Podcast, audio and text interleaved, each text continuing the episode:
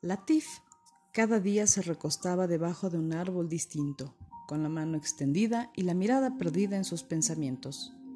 Cada tarde comía de la limosna o de los mendrugos que alguna persona caritativa le acercaba. Sin embargo, a pesar de su aspecto y de la forma de pasar sus días, Latif era considerado por todos el hombre más sabio del pueblo. Quizá no tanto por su inteligencia, sino por todo aquello que había vivido. Una mañana soleada, el rey en persona apareció en la plaza. Rodeado de guardias, caminaba entre los puestos de frutas y baratijas buscando nada.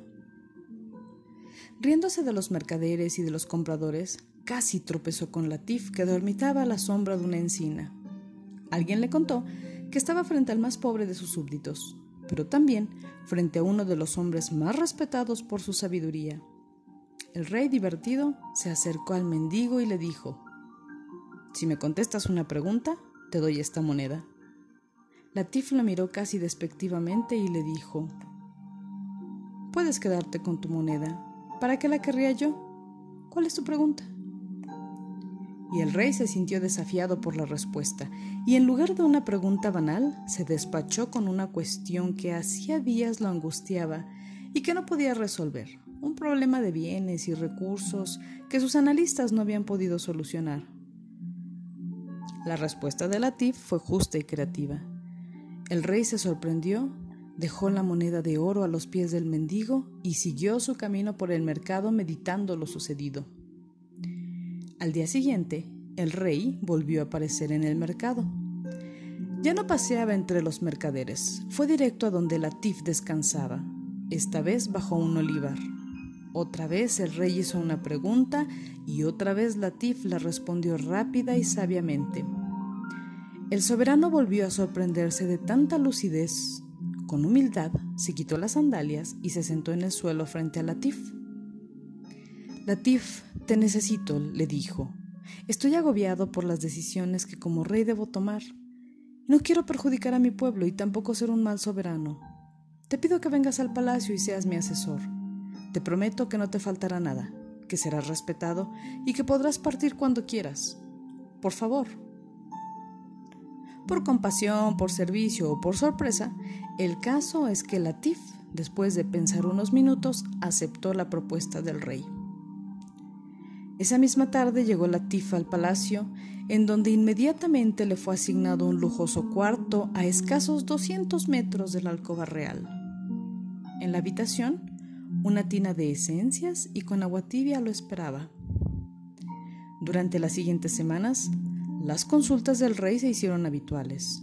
Todos los días, a la mañana y a la tarde, el monarca mandaba llamar a su nuevo asesor para consultarle sobre los problemas del reino sobre su propia vida o sobre sus dudas espirituales. Y Latif siempre contestaba con claridad y precisión. El recién llegado se transformó en el interlocutor favorito del rey. A los tres meses de su estancia ya no había medida, decisión o fallo que el monarca no consultara con su preciado asesor. Obviamente esto desencadenó los celos de todos los cortesanos que vivían con el mendigo consultor, una amenaza para su propia influencia y un perjuicio para sus intereses materiales. Un día todos los demás asesores pidieron audiencia con el rey.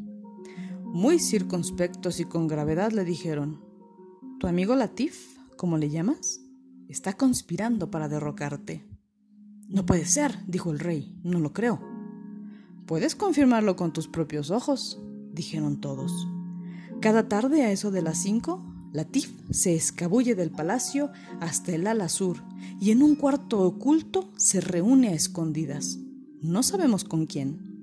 Le hemos preguntado a dónde iba alguna de esas tardes y ha contestado con evasivas. Esa actitud terminó de alertarnos sobre su conspiración. El rey se sintió defraudado y dolido. Debía confirmar esas versiones. Esa tarde, a las cinco, aguardaba oculto en el recodo de una escalera. Desde allí vio cómo en efecto Latif llegaba a la puerta, miraba hacia los lados y con la llave que colgaba de su cuello abría la puerta de madera y se escabullía sigilosamente dentro del cuarto. ¿Lo visteis? gritaron los cortesanos. ¿Lo visteis? Seguido de su guardia personal, El monarca golpeó la puerta. ¿Quién es? dijo Latif desde adentro. Soy yo, el rey, dijo el soberano. Ábreme la puerta. Latif abrió la puerta. No había nadie allí, salvo Latif. Ninguna puerta o ventana, ninguna puerta secreta, ningún mueble que permitiera ocultar a alguien. Solo había en el piso un plato de madera desgastado, en un rincón una vara de caminante y en el centro de la pieza una túnica raída colgando de un gancho en el techo. ¿Estás conspirando contra mí, Latif? preguntó el rey. ¿Cómo se te ocurre, Majestad? contestó Latif. De ninguna forma, ¿por qué lo haría? Pero vienes aquí cada tarde en secreto. ¿Qué es lo que buscas si no te ves con nadie? ¿Para qué vienes a este cuchitril escondidas? Latif sonrió y se acercó a la túnica rotosa que pendía del techo, la acarició y le dijo al rey Hace solo seis meses cuando llegué, lo único que tenía eran esta túnica, este plato y esta vara de madera, dijo Latif. Ahora me siento tan cómodo en la ropa que he visto, es tan confortable la cama en la que duermo y es tan halagador el respeto que me das y tan fascinante el poder que regala mi lugar a tu lado, que vengo cada día para estar seguro de no olvidarme de quién soy y de dónde vine. Latif Jorge Bucay.